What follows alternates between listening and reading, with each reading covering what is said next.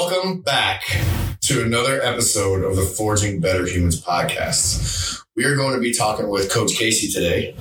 We've known, or I've known Casey for probably 10, a little over 10 years now.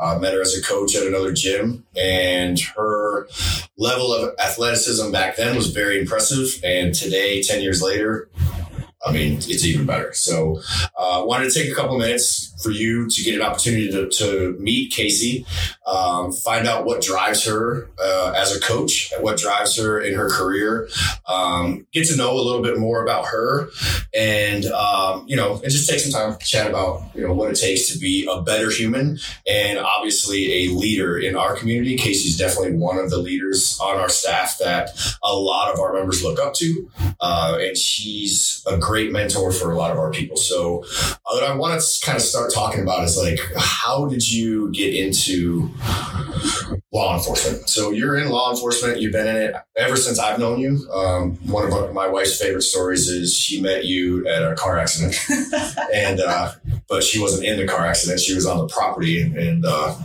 I guess you knew me, and then she was like, "Oh yeah, yeah, that's my husband." So yeah, so like, how long? Why? Why law enforcement? What? What intrigued you there? What was that all about? So I have been in law enforcement now for coming up on 13 years. Um, be 13 years in August. Um, I have fortunately been blessed with um, I guess kind of that intuition, just knowing what I've wanted to do my whole life. Right. Um, it's kind of a funny story, a little corny, but it's the truth. Is I was probably about four or five years old, uh, right when the TV show Cops was becoming popular. So early '90s, late '80s, and uh, my I dad. had a different perception of cops when I watched it. Yeah. Like I never wanted to be caught.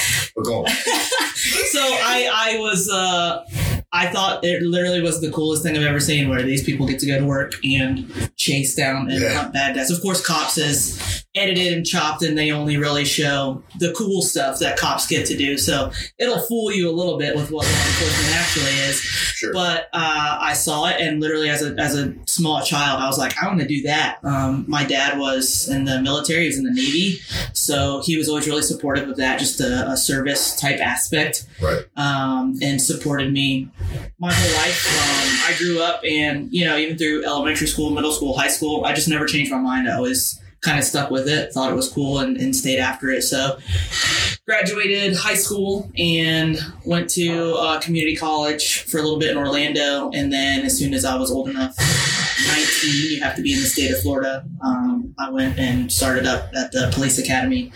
Got hired when I was 21 years old and been doing it ever since. So you're not just a police officer though. Like you, and this kind of leads more to like the better human part of it. The drive that you have towards your training, um, your lifestyles, different things like that. Um, I don't think that you could just settle on being a cop, right? You have pushed and elevated yourself to, I would say, probably one of the more extreme positions in law enforcement. Like talk about that a little bit? Yeah, absolutely. So I have always kind of had the mentality as well. Um, if you're going to do something, then you should be the best Oh, at right. it. So uh, I, when I first started in law enforcement, I knew also that I kind of wanted to take the canine route. Um, that's not always a route that is uh, readily available when you do join law enforcement. Uh, something that you have to get a little bit of experience in patrol and just doing the routine type stuff. Um, and then work your way up to that position. Um, so in the meantime, whenever I first started, there was not a position available. But I got lucky enough that there was a SWAT position available. And I learned that at the agency in the county that I started at, uh, there had never been a woman who even passed the SWAT trial, the physical part of the SWAT trial. So Okay. to tie it all together, uh, that's actually how I found and started CrossFit. So, you know, Lou Bell and Nick. Uh, so Lou Bell, I went to high school with Lou Bell, graduated with her, and was friends with her on Facebook, and saw that she was doing this crazy type workout stuff. And I saw a couple videos of her just repping out pull ups. Well, that was always the part that the women failed for the SWAT tryout. Right. And I knew I could maybe do one chin over bar, but I knew it's minimum five. And then obviously anything added on top of that, you're going to get more points. So I saw her doing, I saw the videos of her doing pull ups and I was like, I got to get me some of that because I, I need to be able to do pull ups to pass this tryout and to get what I want. So went down there, met up with her and uh, got into it and, and started from there. So uh, I ended up trying out for SWAT. I didn't make it first. There were actually two guys who beat me in the tryout.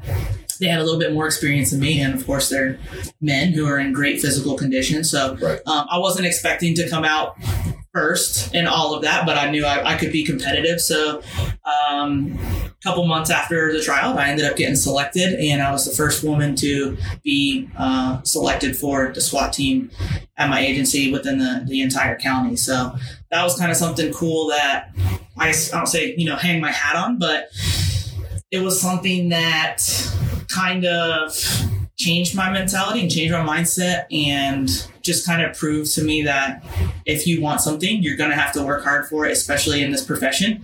Um, you're competing against mostly men who, when they're at their top physical condition and you're at your top physical condition, it's still going to be extremely competitive for you and a little bit more difficult for you.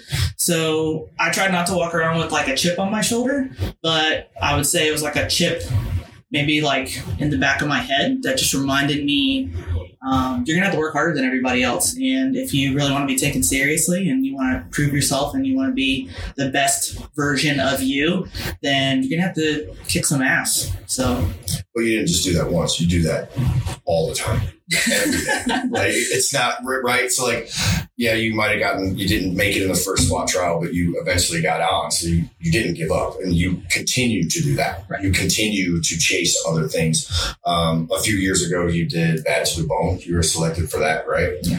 Um, that's Steve Austin's show. oh that's the broken skull challenge Broken Skull, yeah. Broken Skull Challenge, which was, you don't want to talk about that? yeah that's fine It was really cool, um, knowing that you got selected. That knowing you watching the show, um, going through all that different type of stuff. I mean, that's just. Can you talk about how that started? Where? How did you even get invited to that? So, a friend of mine uh, saw advertisement that they were like looking for people to sign up, and she was like, "You should sign up for that. You should sign up for that." And I was like, eh, I was kind of thinking about. It. I, I had a bunch of other stuff going on at the time. I was going through, but I'm like, yeah, what the hell? I'll, I'll try out. So, I sent in like a little application. You fill out a little something online, and I submitted it, and it was literally like months and months and months before somebody reached back out to me. And then after that, the process went really fast. They uh, did like a Zoom meeting with me, and um, I had to do some really embarrassing things. That God, if they ever, if that reel ever gets out anywhere, um, I'd like to apologize to my family in advance for anything I said or did on that. Um, but you know, they're looking Upcoming for podcast. they're looking for showmanship in that. I mean, obviously they're trying to sell views and all that, so they're Sure. looking for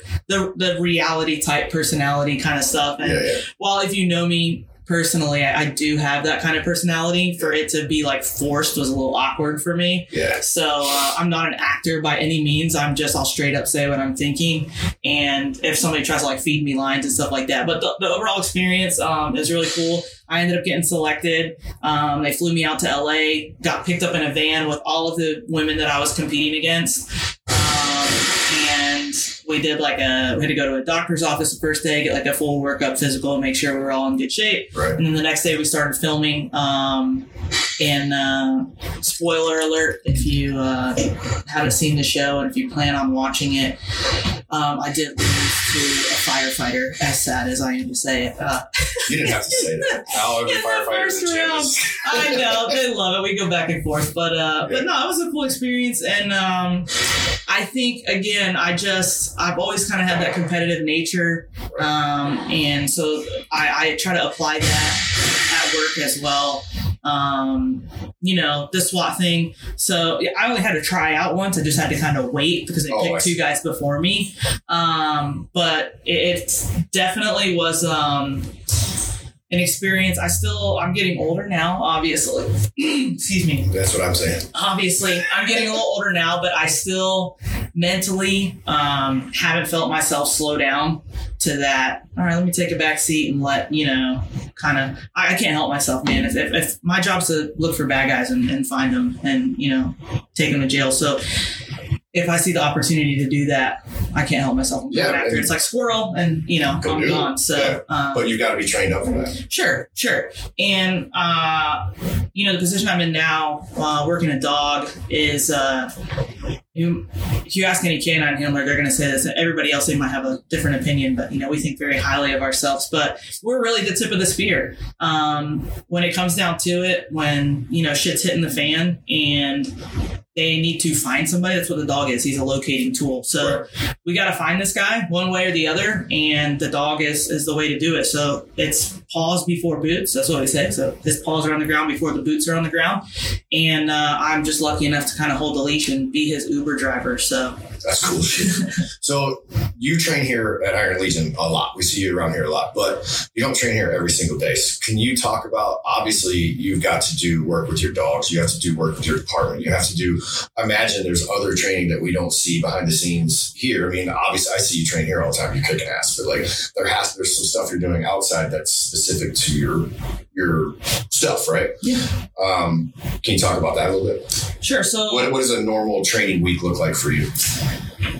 Physical training for me. Um, i'm trying to move my my training my mentality's had to change a little bit. Again getting older i've had some injuries that have slowed me down a little bit and just kind of brought to light that um, i'm not at a point in my um, athletic career if you will. It's like i've kind of reached a point where I'm not trying to PR anything anymore. You know what I mean? Um, I'm, I'm doing things now that are more beneficial to me to keep me moving, keep me active, and prevent injury in my job. So I'm more focused now towards being in the best physical shape for work and what my job tasks require of me.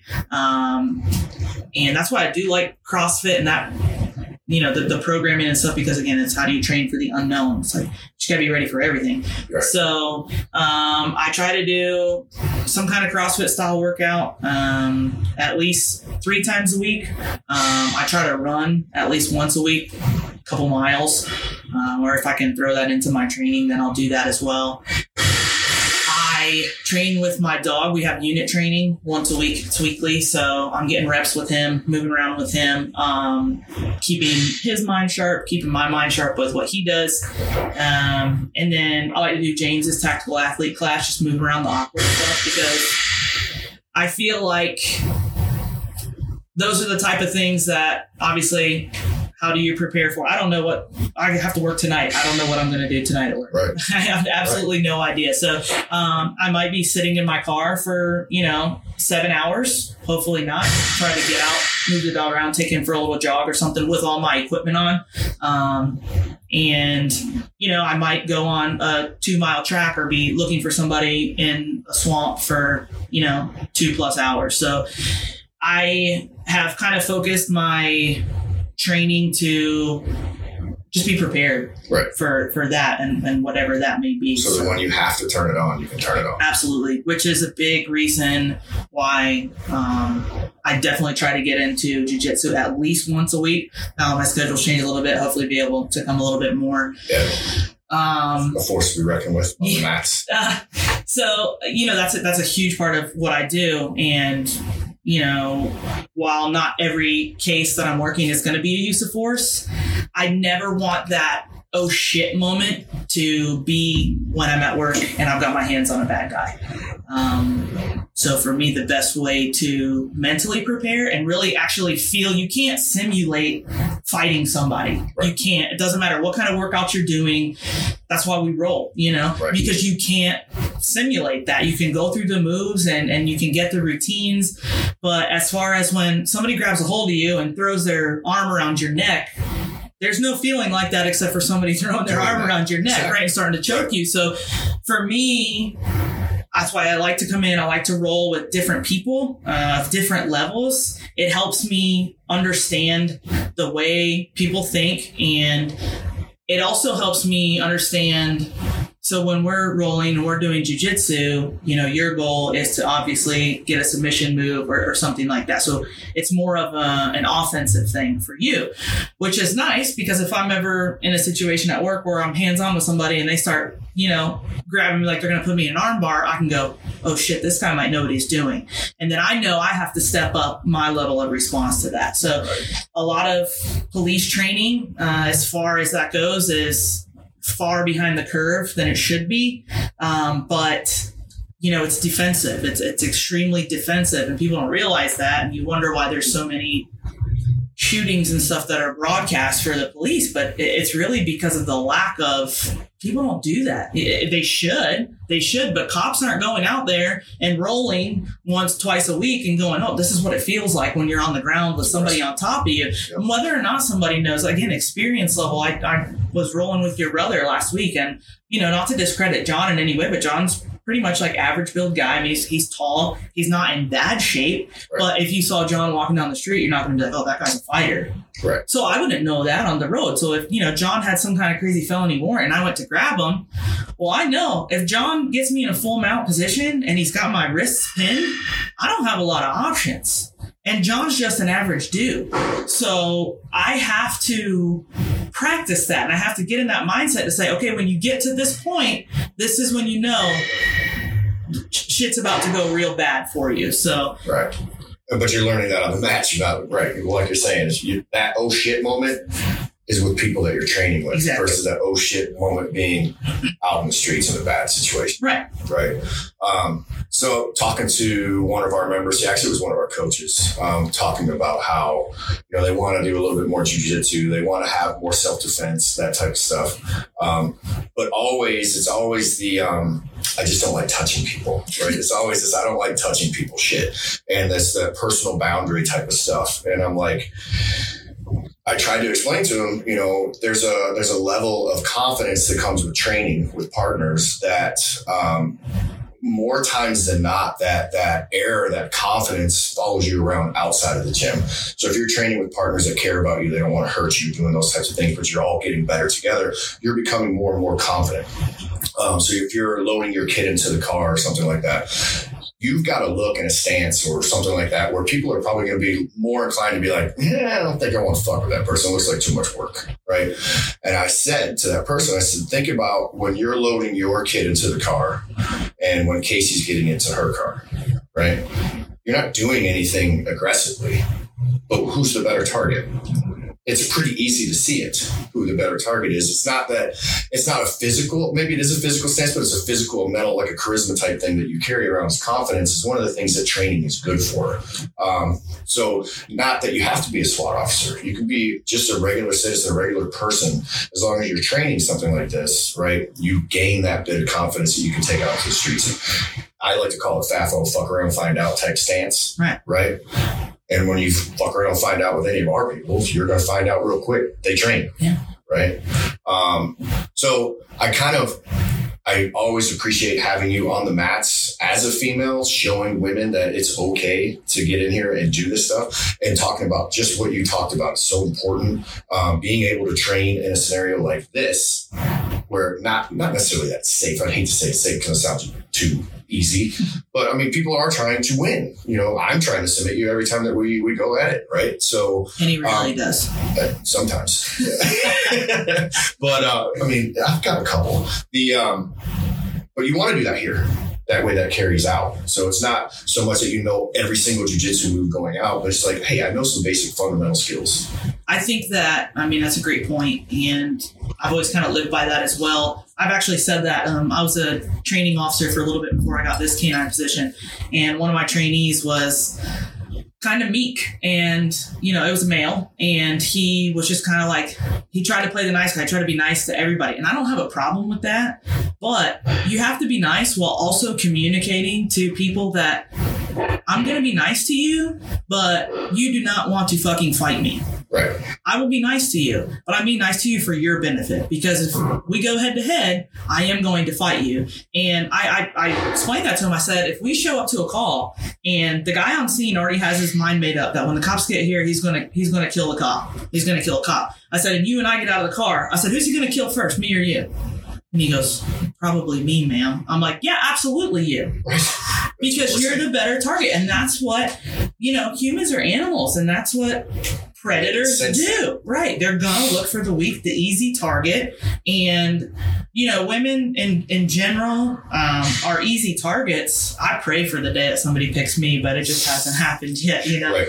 Um, but you, you do, you have to carry yourself in a, in a way that communicates to other people that you're not the one. You're not the one. And I think that I've really tapped into that and learned a lot from training dogs because dogs don't speak our language. So we have to get on their level and speak their language. And Perfect. one of the best explanations we're training the dogs essentially to be fighters, right? We're training them to roll. So when we're doing apprehensions, they're physically making contact with a human being, which is something that isn't technically natural for a dog to do, but we're training him to do it. And as the decoy, as the person who's getting bit, you have to teach the dog how to fight. You have to teach him what works, right? And when it comes down to testing the dog's spirit, if you will, and whether or not he's got what it takes, he said, picture yourself in a bar, right? You're in a bar and you decide you want to pick a fight. Can you pick a fight with somebody without saying a word to them? And the answer is yes, right? All by your body language and the cues that you're given, right? Somebody starts staring you down, making eye contact with you, real awkward, looking at you, won't blink, won't look away, starts puffing their chest up, right? Making little movements back and forth, just letting you know that they're ready, right? Yeah. And you can kind of pull it out of somebody just by like faking it. It's like this is this is weird. I can tell like something Yeah. is, is about to happen or something's going on. So you want the dog to see that, recognize that, feed off that, and go, okay, let's do it. Right? Right. And that's how you decide, you know, which dog is going to work out, which dog isn't, right? There's other little things you can do too to test them. But I like to say, and I've said it before to some of my trainees, violence is a universal language. Now, not everybody is completely fluent in violence, but everybody understands it in some way, shape, or form. So when I'm on the road and I'm dealing with somebody who I can kind of tell is going through the motions in their head that it's going to be a fight or flight situation, I want to make physical contact with him because I want them to understand, like, hey, I'm communicating to you that I'm not going to let you do either one of those things, right? And I don't want you to run, but if you run, then it's going to eventually turn into fight because I'm going to go hands on with you and I'm going to do what I have to do to affect the arrest. So it's communicating your intent without using words. Right. and you know that's that's the basis for training the dogs but it also works with people. Absolutely. i can communicate my intent. People do that with me at work on, on the opposite side right? When i start talking to somebody and they're constantly trying to back away from me or they're looking over their shoulder and they're trying to find those escape routes they're not saying anything. They might be saying something like oh i'm not going to do anything or okay I'll, I'll do this. But without their words you take the words out of it what is their body telling you Body's telling something completely different. Right. So those are the type of things where when it comes down to how you carry yourself and, and really it the root of it to me is what you think of yourself deep down in your own mind. Do you have it in your mind like well, number one for me, again, with my competitive nature and just who I am as a person, I'm not going to lose. Not going to lose. You're going to have to kill me, and I'm going to make it really hard for you to kill me Right. but I'm not going to lose. So carrying that mindset in my head and it just starts to seep out of you. And the more that you train and the more that you practice and the more reps you get that just solidify that I'm not going to lose. I know what to do in the situation. I know what this feels like. I'm prepared. So when it comes down to it, I can go, okay, all right. I know what to do at this point. I know what to do now. I felt like this before. This is nothing new for me. This is just another day on the mats. Right. Right. And no one's going to trap you or surprise you in a situation like that in a, in a normal environment, right? Unless it's probably something more set up. Right. Um, and that's what I mean by carrying yourself with good confidence. And so that was the analogy that I was trying to explain to that particular coach is, you know, training those reps, and doing those reps will give you that confidence. Yeah. Um, and allows you to get into, you probably will never get into that scenario because that comes out of you. Yeah. Right. So, um, I don't want to take too much more of your time. I just kind of wanted to introduce who you are. We can have a couple more talks. We actually had some off-camera shit that I'd like to maybe bring back in some future podcasts too and talk about really cool shit as far as how you know you work with your dogs and different things and how they how that kind of translates over with working with people too. I'd love to do more with that, I think, in the future. So I'd love to have you back on here pretty soon. But uh, thanks for coming on today. And uh, Casey, as our guest. And that is the end of Forging Better Humans podcast, episode number, I don't know. Thanks for having me.